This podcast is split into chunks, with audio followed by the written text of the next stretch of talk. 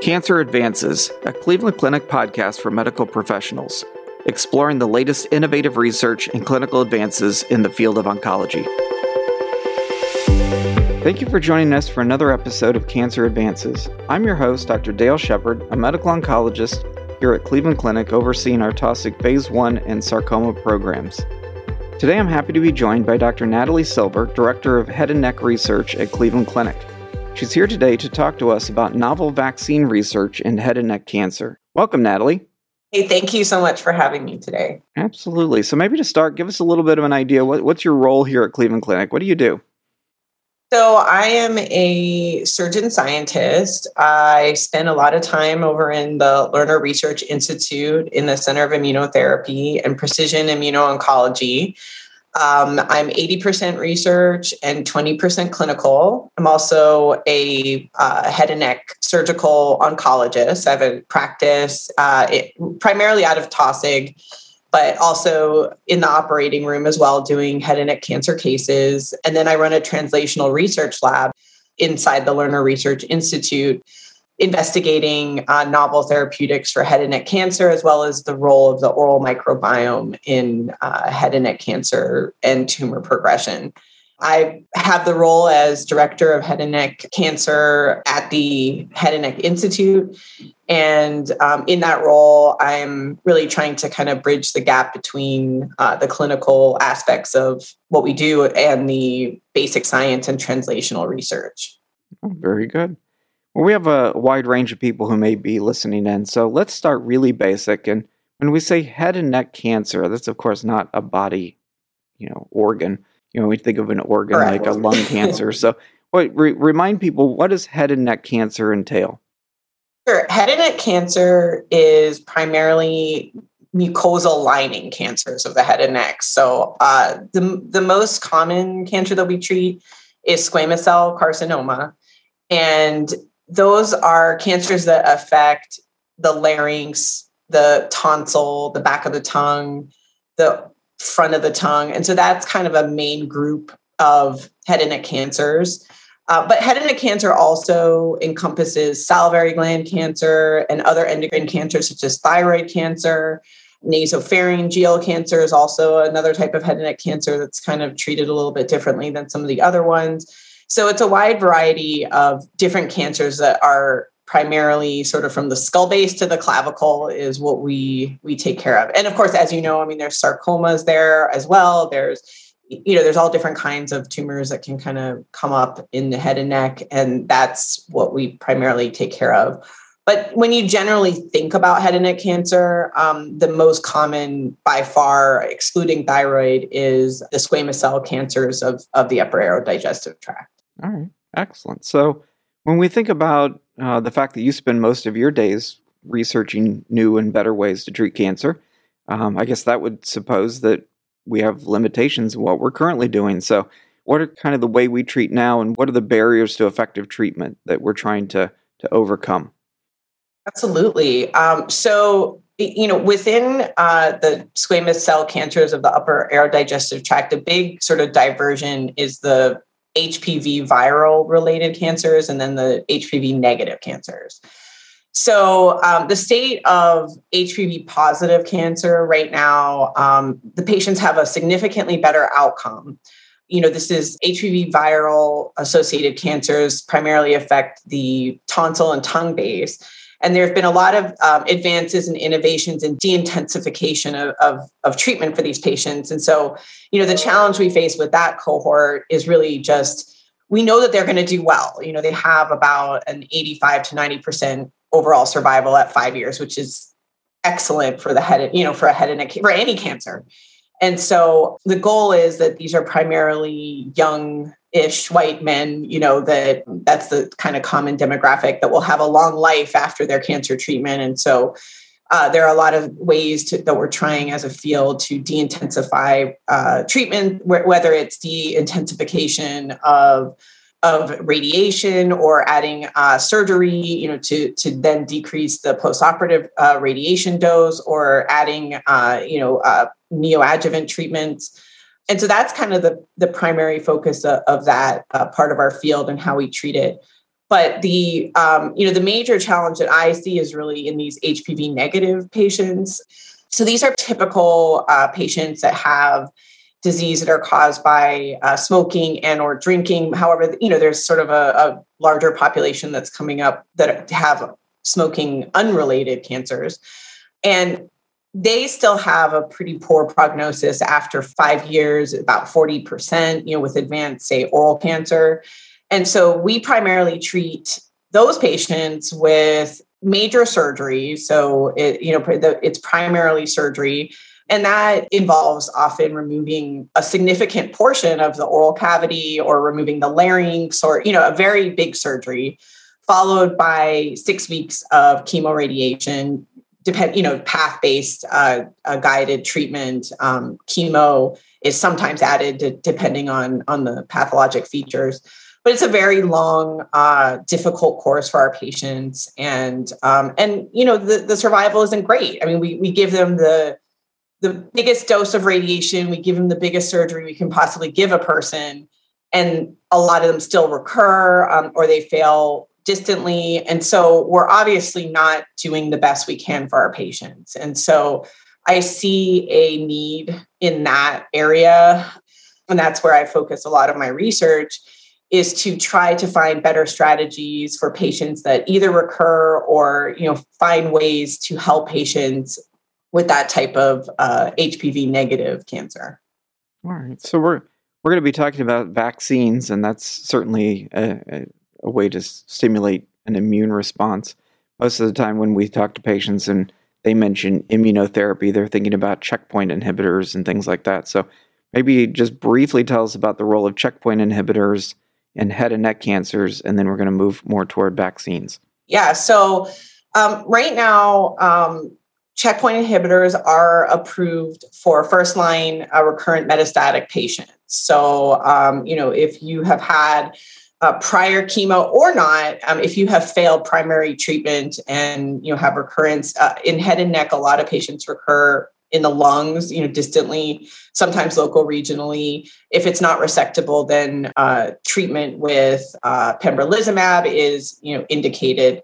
And there have been a lot of studies that have shown benefit to this population with durable responses. You know, a large amount still do not respond.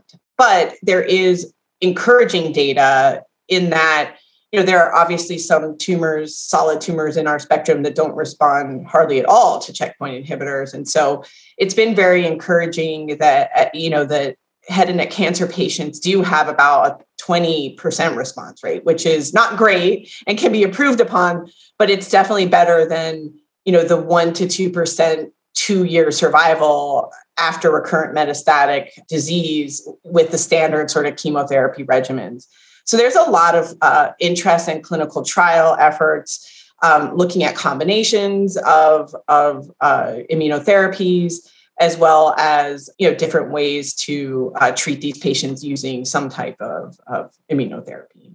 Well, when we think about uh, a lot of the work you do is related to vaccines, and certainly a success story from a vaccine standpoint is with the HPV positive cancers in terms of prevention. But Tell us a little bit about therapeutic vaccines as well. Great. So that's exactly true. So there's been a great success with the uh, HPV vaccine.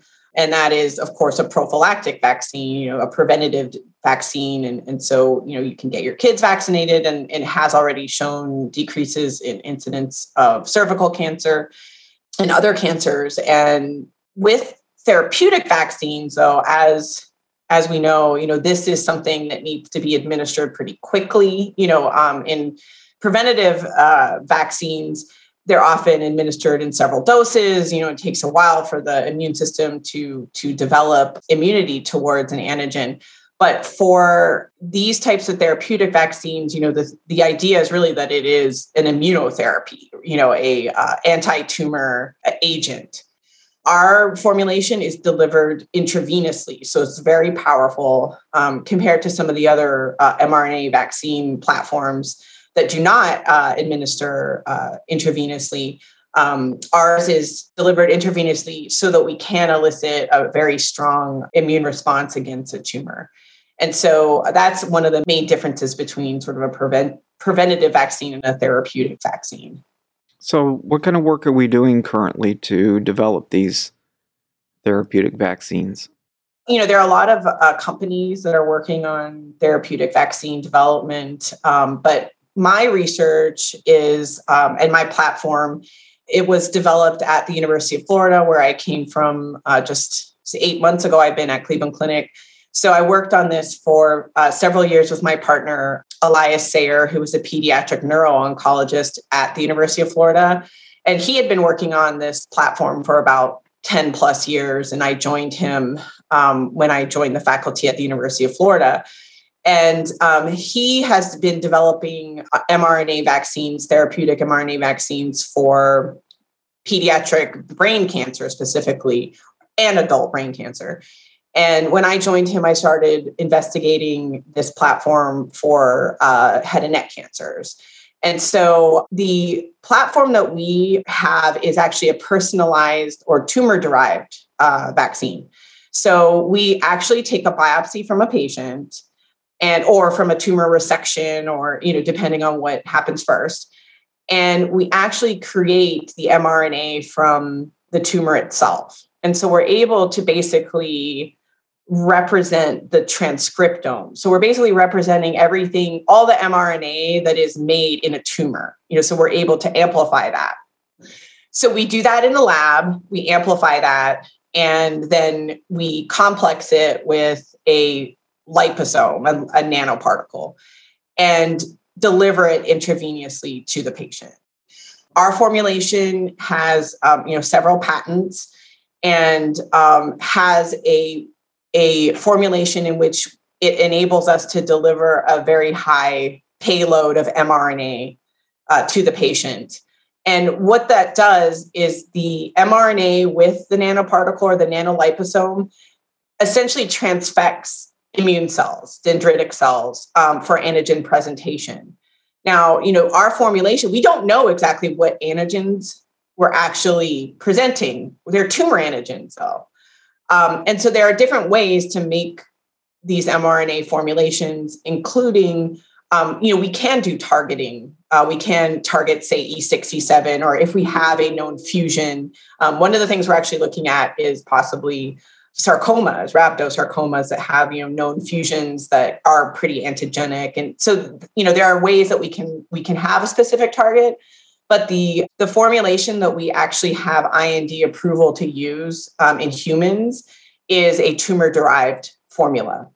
And we have found that that's been, you know, highly efficacious. A lot, you know, a lot of people kind of say, "Well, why don't you target? Why don't you target?" But uh, our preliminary data is very uh, solid looking at you know all of using the formulation we have. And the idea that my mentor used to say is you know we're not we're kind of not smart enough to out trick the tumor yet. And so we kind of deliver all the possible uh, scenarios you know to the immune system and the immune system can kind of figure it out and and initiate this uh, potent immune response to the tumor. What do you uh, do you have preliminary data on tolerability of these vaccines we have done all the preliminary uh, toxicity studies in mice, and actually, we have done the preliminary toxicity studies in dogs with uh, naturally occurring GBM and osteosarcoma. And then I'm actually running a trial at the University of Florida with the College of Veterinary Medicine in cats with oral cancer. So we have um, treated five cats now with naturally these are you know spontaneously occur these are pets these are not you know lab cats or anything like that they are people's pets that have cancer and we have done you know dose escalation and we've been you know investigating the safety and so that was uh, primarily the canine data from my partner um, contributed to uh, FDA approval, as well as the, as some of the feline data. We were a little bit, you know, after that. Um, and so we have definitely investigated all of these, and we think that this is a safe vaccine. Um, yes, of course, you know, there that some of the dogs had fevers, and there, you know, there is a profound immune response because a lot of the efficacy is actually driven by interferon alpha, which is a very potent interferon that you know can kind of mimic being really sick. And so we anticipate with human that we are going to encounter some side effects, but in general, it is very safe uh, as far as we know. Um, we are excited that in the end of March, we are actually going to be treating our first human at the University of Florida with brain cancer. We already have enrolled the patient and made the vaccine. We're waiting for the patient to finish um, radiation, and then we are going to be, you know, doing the first in human uh, administration. Uh, my hope is to, um, you know, once that is shown to be safe, hopefully, um, in at least maybe you know a couple patients we will then uh, plan to apply for uh, FDA uh, amendment to add head and neck as a site. And I have a lot of preliminary data in mice um, demonstrating efficacy, as well as you know in the in our feline trial um, demonstrating safety.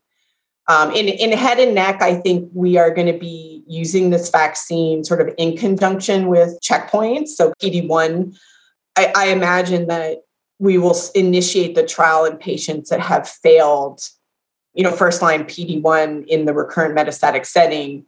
And then the trial that we're, we are thinking about would be um, then administering our vaccine and then restarting PDL1 because the data that I have in, in mice demonstrates significantly a synergistic effect with with checkpoints. So as you know, you know with these types of things it's usually not one thing that does the job you know and so i think um i think this is obviously this is a complicated disease to treat and i think that the uh, checkpoints along with the increased antigen expression and and uh, act in immune cell activation is going to be the best way to decrease the tumors in these recurrent patients that have really difficult to treat cancers.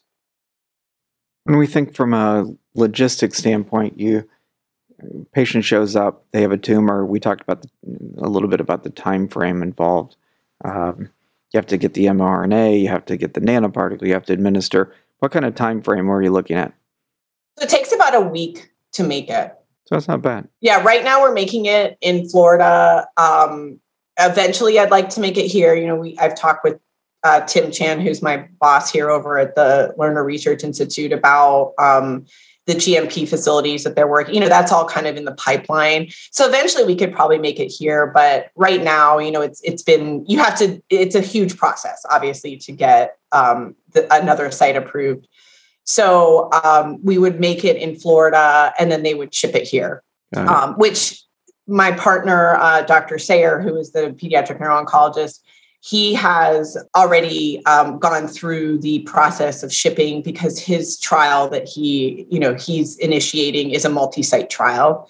And so you know for a lot of cancers that we work on i mean this you know this can't be just done in one center. You know we need to get the patients and so you know it is stable to ship. There is you know quality control and things like that. So logistically it takes about a week to make.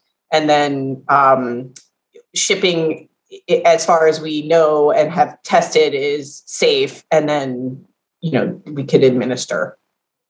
So it looks like lots of exciting things will be coming up in the vaccine area. Yeah yeah. Maybe we could just touch really briefly on something you mentioned and that was the the oral microbiome. We you hear a lot about gut microbiome and you don't hear as much about oral microbiome. Tell, tell me a little bit about what you're doing in that area so um, I'm very interested in this area, and we have some really exciting preliminary data, and actually a paper that is currently under review in the journal Neoplasia and the Cancer Microbiome issue. And um, what we have found is that the oral bacteria associated with tumor, you know, versus adjacent normal is very different. Now, this is not really a sort of new um, finding, but what we did uh, find in our recent study in collaboration with uh, MD Anderson, um, which is where I trained and I have some, you know, some mentors and partners that are still working there, we looked at patient specimens, patient samples, and we de- demonstrated that there was a preponderance of fusobacterium, which is sort of, you know, it, it's known to, to be involved in colon cancer and other cancers. It's kind of a, it's called a pathogenic bacteria, pathobiont, which is, which is a pathogenic bacteria in the mouth. And um, we demonstrated that Fusobacterium is significantly associated with the tumor versus the normal tissue. And we were able to show a correlation between that and PDL1 expression.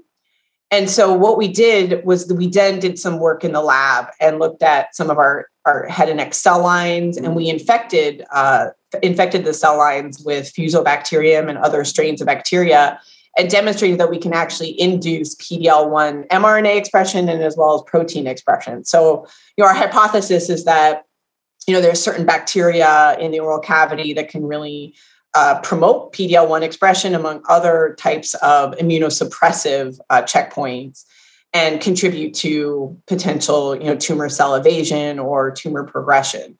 Um, we we have a lot of ongoing work now also with um, uh, Mohammed in the microbial culturing core here at Cleveland Clinic. So there's a lot of really cool uh, work going on in the Lerner Research Institute in the metabolic section, where um, there's so many uh, resources for investigators. Um, they have they offer a lot of sequencing for bacteria. And um, they have a germ-free facility, you know, which is really great for preclinical investigations in microbiome. So we're kind of going full force ahead with all that kind of stuff too. And we're we're relating it to our vaccine work in that I think that this is all we're the, the focus is going to be on the tumor immune microenvironment. So, you know, I think that whether you're looking at a vaccine effect on a tumor or you're looking at bacteria effect on a tumor, you know, there it's still the same fundamental question is like, you know, what is this doing to the tumor? Is it you know is it is it causing um, increase infiltration of pro-tumorigenic uh, uh, you know immunosuppressive immune cells or is this causing infiltration of anti-tumor immune cells? And so that we're remaining focused on the tumor immune microenvironment and strategies to look at that but looking you know also at bacteria and how that plays a role.